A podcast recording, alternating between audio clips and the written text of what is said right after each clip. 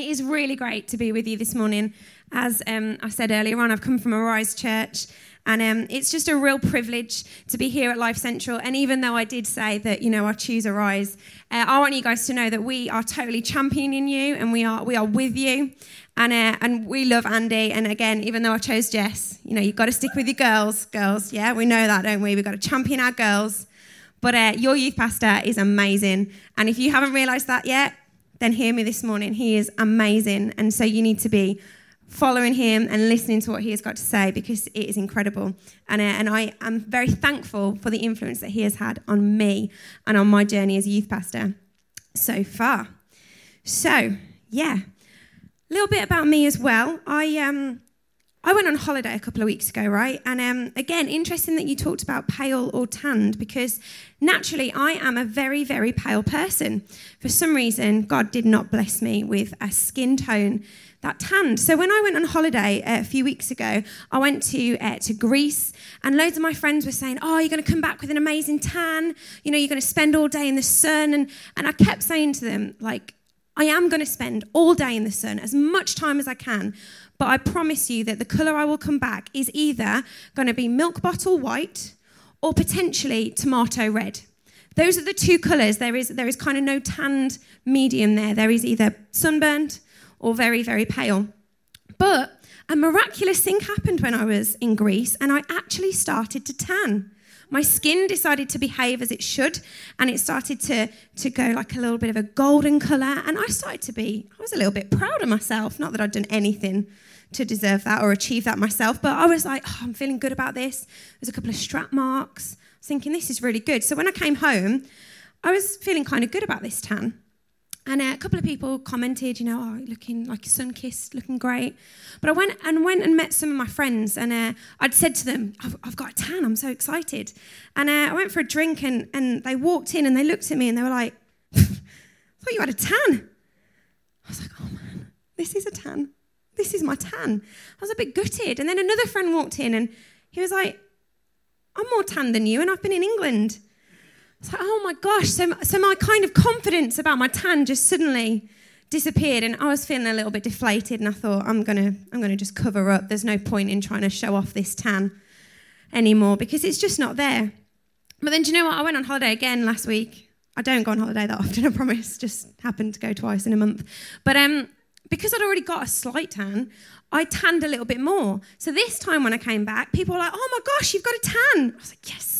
Now, I realize that probably right now you can't see it. I've been back for a week, it's gone.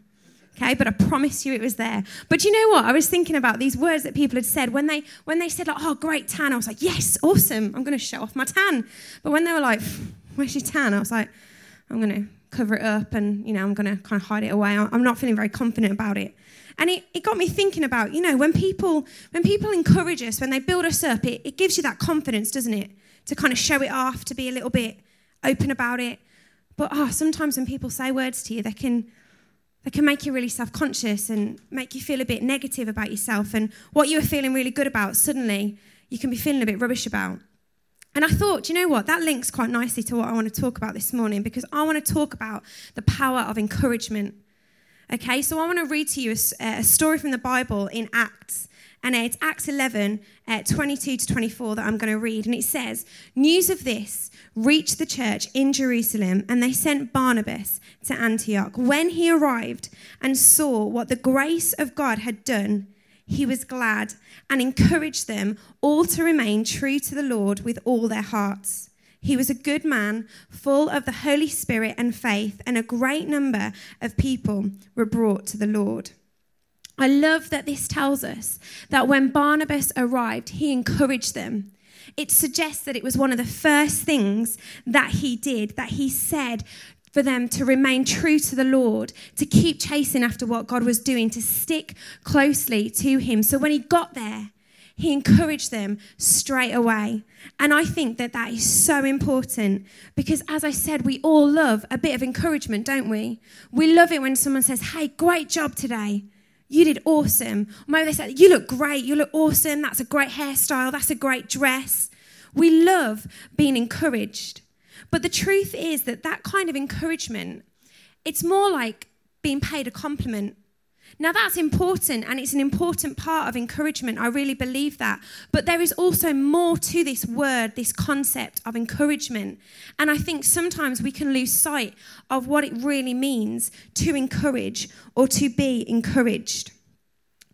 I'm going to try and say a Greek word now, and I probably won't say it right. So if you can just bear with me and just go with what I'm trying to say, that would be great. But the Greek word for encourage is parakaleo. And that word appears 105 times in the New Testament. That's a lot of times, isn't it? 105 times. And so that tells me that this concept of encouragement is really important into what the New Testament is trying to tell us, into what Jesus stands for and is all about. And so I think it's really important that, that as a generation of young people, we understand what encouragement is all about and we start to put it into practice and to live it out. And so I want us to explore four things of what it means to encourage. Is that okay? Awesome. So let's kick off. To encourage is to put courage into someone. That is literally what the word means put courage in. And so when you say something of encouragement to a person, you are actually making them feel braver. You are making them feel like they can conquer anything. You are allowing them to push past those fears, those insecurities that they might have, because you're saying, hey, I'm putting courage into you. I believe in you. And so for that person, they are able to push on because you are putting courage into them. I don't know about you, but I want to be a person that speaks courage into people. That sounds so cool. And I want to be someone that has someone speak courage into me because I know from time to time I could do with being a little bit more courageous. And so for someone to believe in me, that is really cool. It says in 1 Thessalonians 5:11, so encourage each other and build each other up just as you are already doing. You see when people build us up it feels great it allows us to walk that little bit taller, hold our head high, exuberate confidence as we go about our day to day. We love to be built up. And so I really think that we need to be a people that, that build each other up and also that we build ourselves up because it's important not just for those around us but for ourselves that we speak words of, of positivity and affirmation over ourselves my second point is to encourage is to see what others can't yet see. As I said, speaking, putting courage into someone, that is showing someone that you believe in them. I don't know whether anyone's ever said something to you that really encouraged you that they believe in you, that they believe you're great, that they believe that you've got potential. And so, actually, because of all of these things that can hold us back, these insecurities, these, these fears, when people speak purpose and courage over us, we start to believe in ourselves a little bit more. And we start to believe that we can be what they're saying. And so, actually, I think we need to be intentional about what we say about people, about what we speak over people. I don't know whether when you were younger you heard the phrase, if you can't think of anything nice to say, don't say anything at all. And like that's fair enough. But as Christians, we've kind of tweaked it a little bit. And, and instead we say, if you can't think of anything nice to say, think of something nice to say.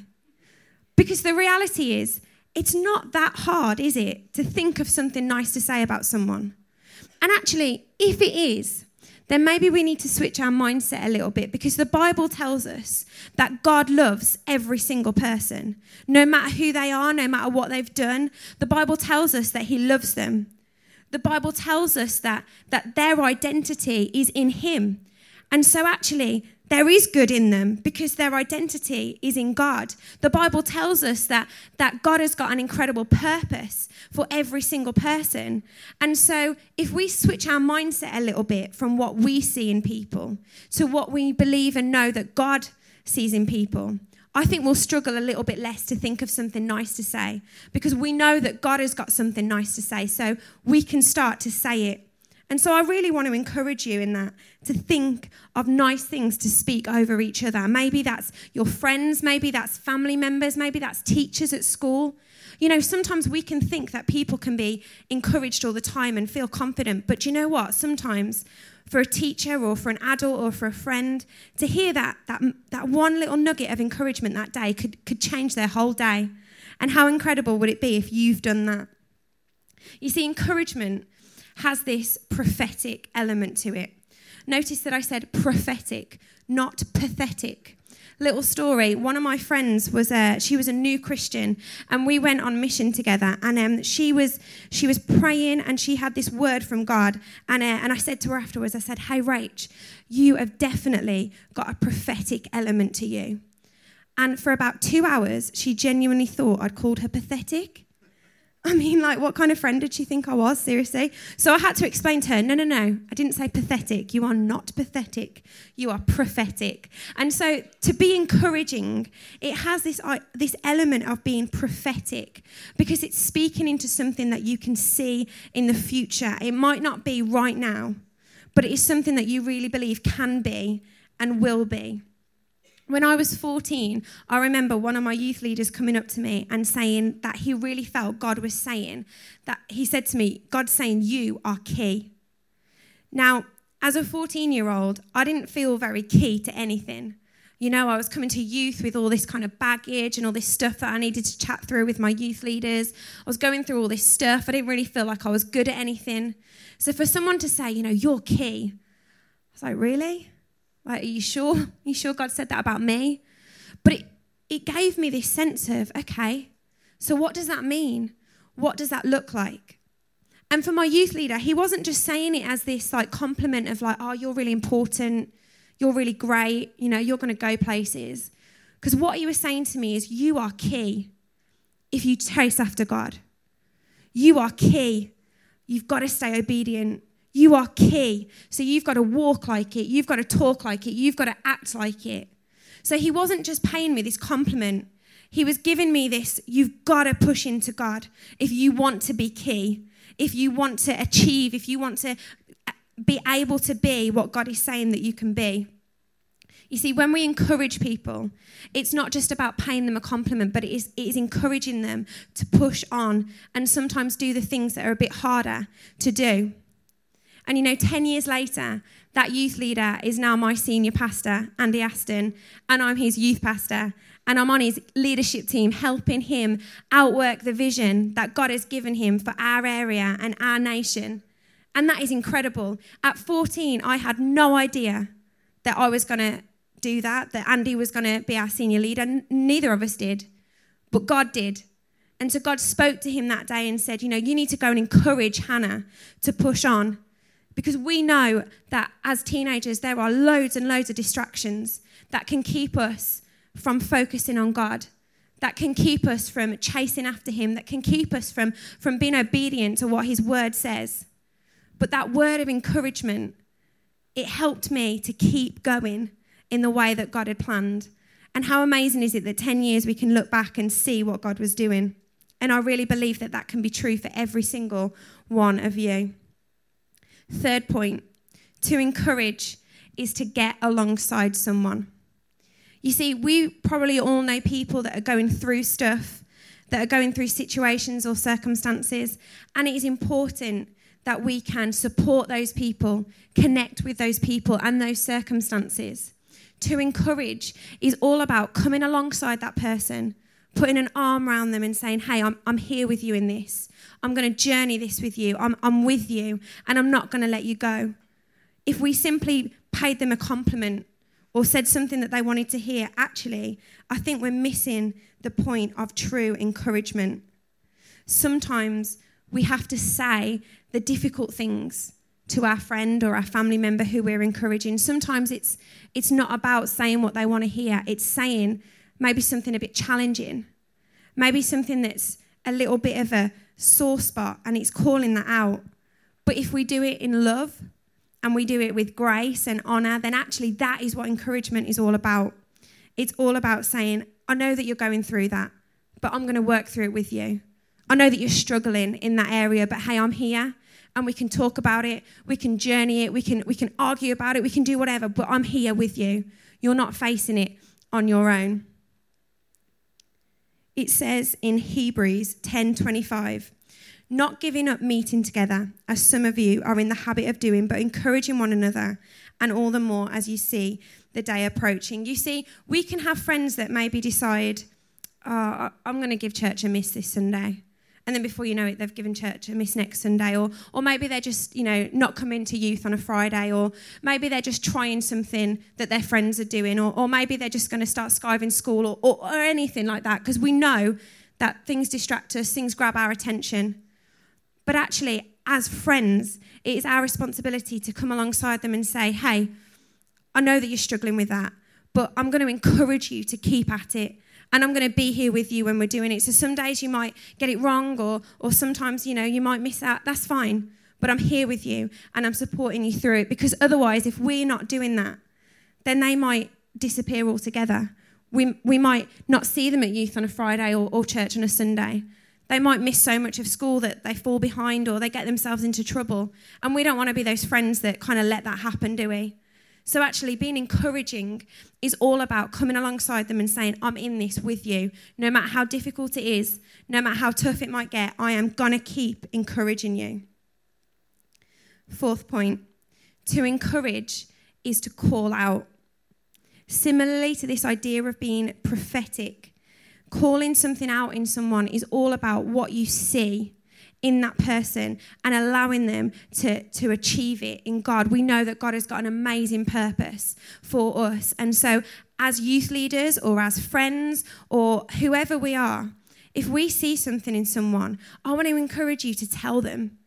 Like, I love that we've got a young person on stage leading worship this morning. And that is because someone has seen something in her and said, Yeah, we're going to we're going to grow that gift. We're going to explore that. We're going to allow that girl to grow in that gifting. That's a way of encouraging because if we don't give people opportunities, then they're never going to be able to reach their full potential. And so I want to encourage you if you see something in someone to call it out. And likewise, we might see things in people that maybe aren't that great. Like we all know, don't we, that we've got maybe a couple of things that we need to work on that we need to challenge, but it can be really hard to recognize it in ourselves. But actually, as friends, we can often see it in our friends, and we have to work out whether we're going to say it or not. Because sometimes it can come across like we're being really horrible or we're being nasty. But the true spirit of encouragement is all about saying it in love and calling that out and saying, We're going to work on that, we're going to journey that.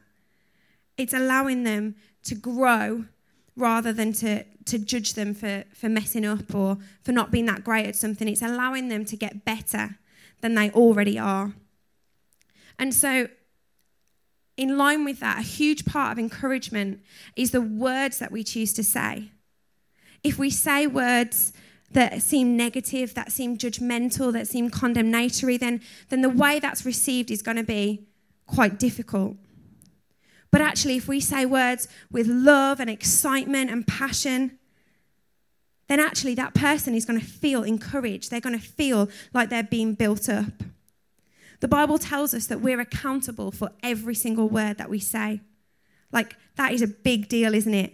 So, whether or not you're saying something as a bit of banter, whether you're saying it to be, you know, just a little bit funny, Maybe it's a flippant comment. Maybe you're saying something that's of great depth and, and seriousness. Whatever you are speaking, we are accountable for it.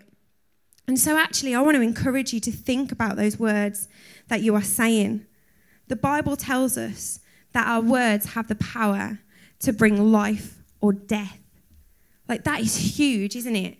Like, words that I say have power to bring life or death. It says in the message version words kill, words give life. They're either poison or fruit. You choose. That's in Proverbs 18 21. How, how full on does that sound? Like you either give poison or you give fruit. And that's our decision. Well, I don't know about you, but you're probably sitting there thinking, well, obviously, I'm going to speak words of fruit. Like, who chooses to speak words of poison? Who chooses to speak that over someone? But actually, sometimes maybe we do it without even realizing.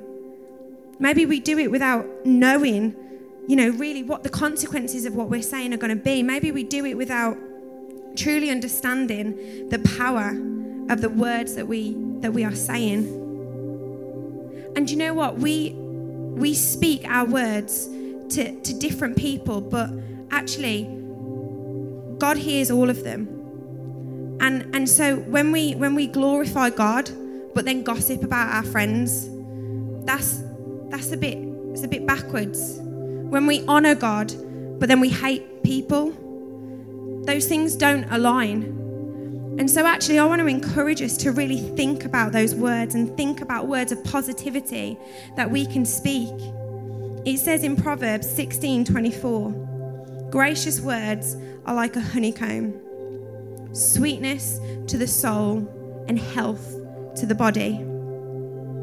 It says in Proverbs 12 18, there is one whose rash words are like sword thrusts, but the tongue of the wise brings healing. So I want to ask you this morning what are you saying? What are you speaking over people? What are you speaking over yourself? Are they words that are going to bring healing, that are going to bring sweetness, that are going to bring growth within people? Or are they words that could bring destruction? Words that could bring pain or harm? Are you speaking life or are you speaking death? Are you speaking light or are you speaking darkness? Are you speaking hope or are you speaking fear? Are you speaking love or are you speaking hate? What are you speaking? There are so many different things that we can say. So it's important that we watch what we say to people and to ourselves. You know, when you say something, you give it an identity. You give it an identity that can that can take root in in your heart or in that person's heart that has received it. Maybe words have been spoken over you that that are negative and that have brought about pain and hurt and and discomfort and fear and God doesn't want you to live in a place where those words have taken root and are now holding you back.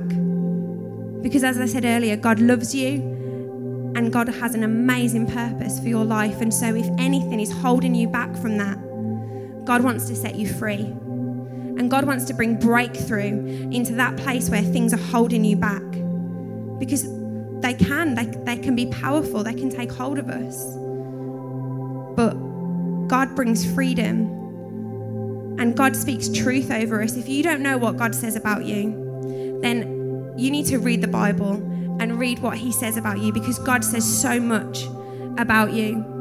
And it's so much more important and so much more powerful than what people will say about you. And so, in a minute, I want to just read a few things that the Bible says over you.